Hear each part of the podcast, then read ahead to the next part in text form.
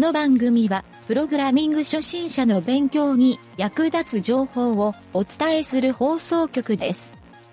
プログラマー狩り。この中にプログラマーはいるか？いません。座右の銘を言ってみろ。無駄なことを考えて、無駄なことをしないと伸びません。リスクのない人生なんて逆にリスクだ。受注した後に仕様が変わるなんてリスクでしかない。いたぞ3番だ。連れて行け。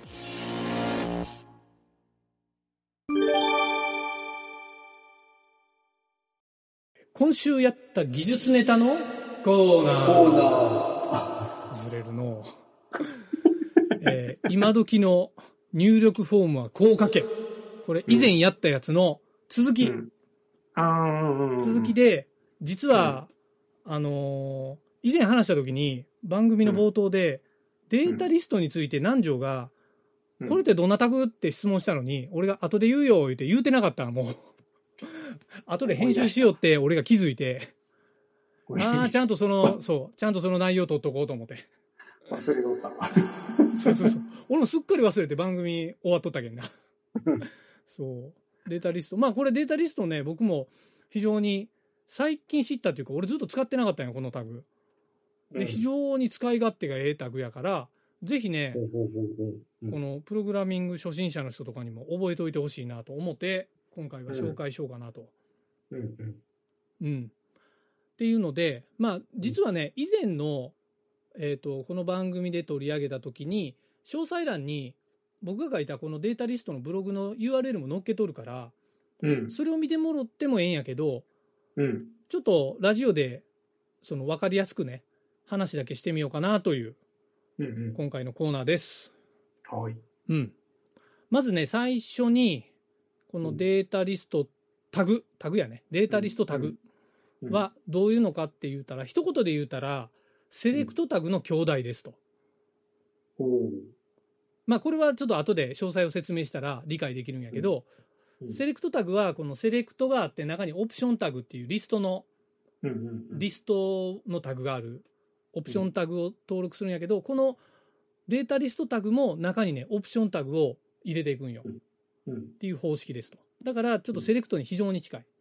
うんで、ちょっと違う点としては、うんまずね、このデータリストタグ単体で何か機能するっていうタグではなくて、うんインプットタグの横につけて、まあ横じゃなくてもいいんやけど、インプットタグとセットで使うっていうタグなんよね。おーはいはいはいで、どういう風になるかって言ったら、インプットタグにこうカーソルインするやろ。中にこうクリックしてカーソルがポッて入るやろ。で、文字が入力できる状態になるやろ。うんこの時に、まず最初に、そのオプション、データリストタグに書かれとるオプションタグのリストが、プルダウンでバッて出るんよ、その下に。で、もちろんそれを選んだら、うんその文字列がバッて入る。自動入力される。で、もちろんね、ここ便利だと思ったのは、えっ、と、例えばアップルとかバナナみたいなリストがあるとするやん。オレンジとかっていう、まあこう、あった時に A って入れたら、アップルだけの絞り込みになるんよ、リストが。で、かつ、ね。確かうんあるある。うん。あそうそうそう。それで、かつ、その、リストにない情報も普通のインプットタグとして書くこともできるんよ。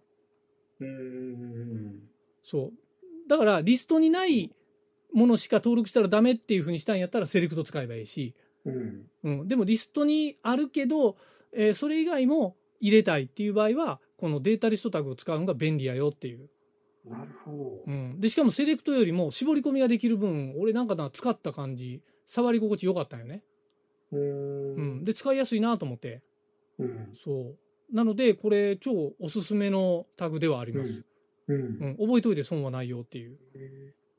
へだから、よく、そう、入力、システム系とかを使う、作るときに、ーこの機能知っとったら、まあ、役立つんじゃないかなっていう。うん。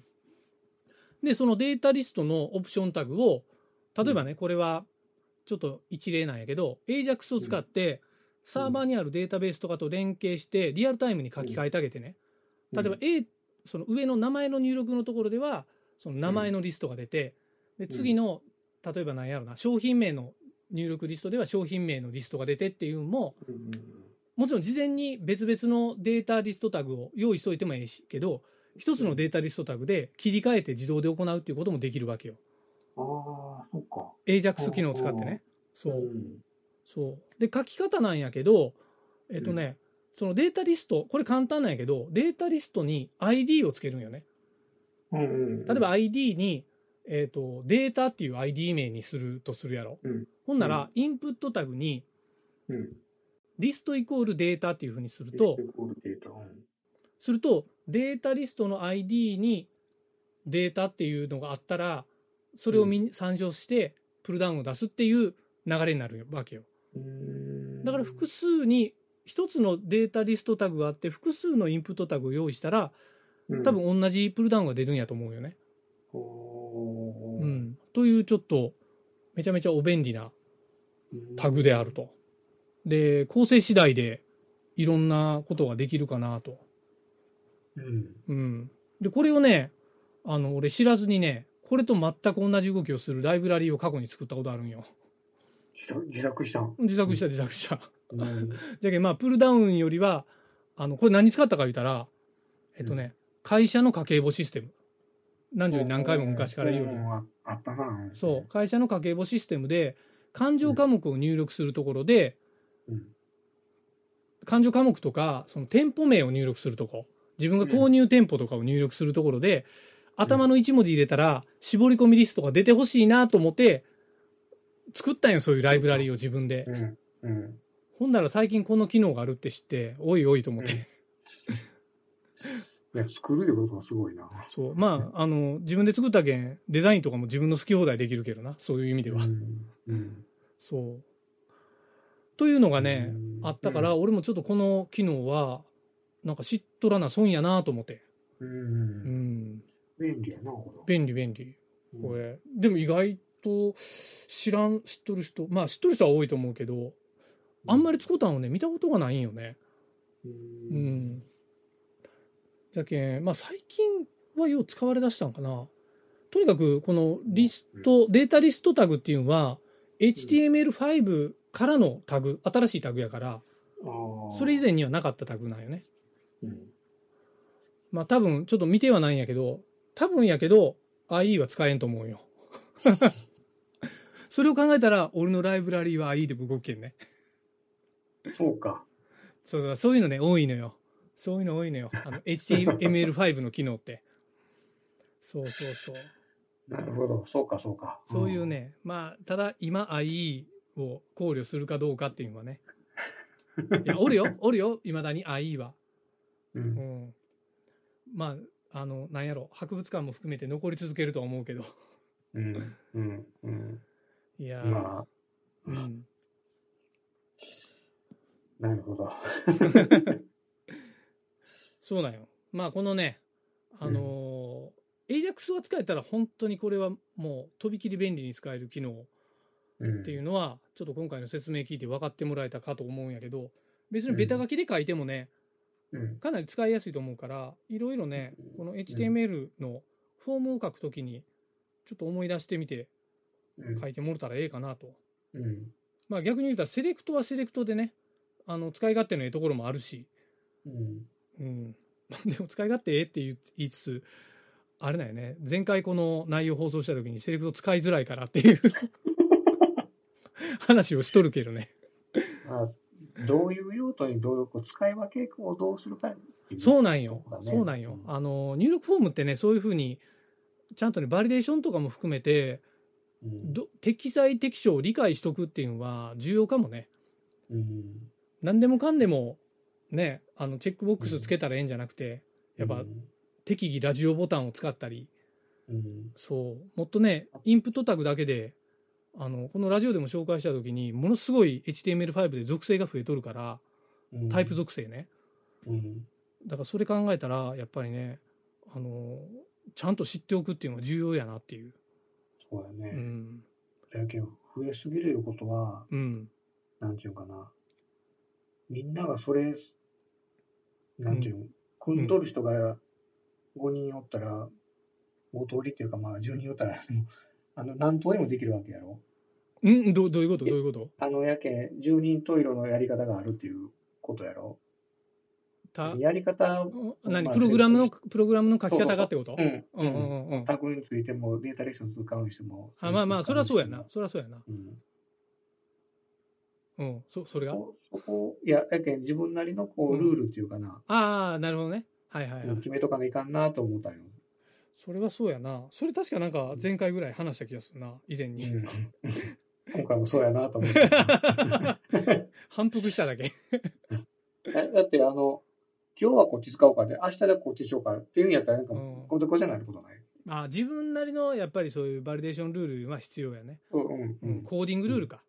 うんコーディングルール。うん。それは大事だと思うから、ぜひね、ちょっと、まあそういうレベルではなくて、このタグを知っとるかどうかにもよるんやけど、うんうんうんうん。意外とね、だから他のサイト見て勉強になることも多いよ。うん。う。うんん。入力フォームって、ね、あの、ないサイトはほぼないから。いろんな。なサイトの入力フォーム見たらね、勉強になること多いけんね。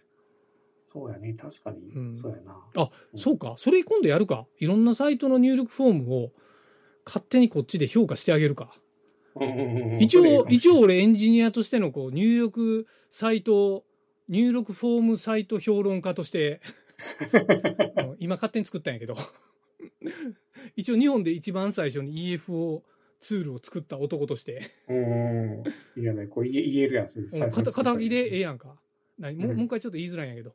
入力フォ入ーム力、評論家入。力フォーム評論家。2 回言う NFH。違う。なんじゃそれ。なんじゃそれ、なんじゃそれ。入力フォーム評論家のゆけやさん。なるほど。ちょっと肩書きそっちに変えようかな。なんちゃってエンジニアよりはかっこええな。なんちゃら評論家の方がええやん。実際に名刺につけるもんいいかもしれない。ええな入力、え、俺もなんかちょっと文化人っぽくなってきたやん、ほんなら。入力フォーム評論家の。わ、相当うさんくさい。ああ、笑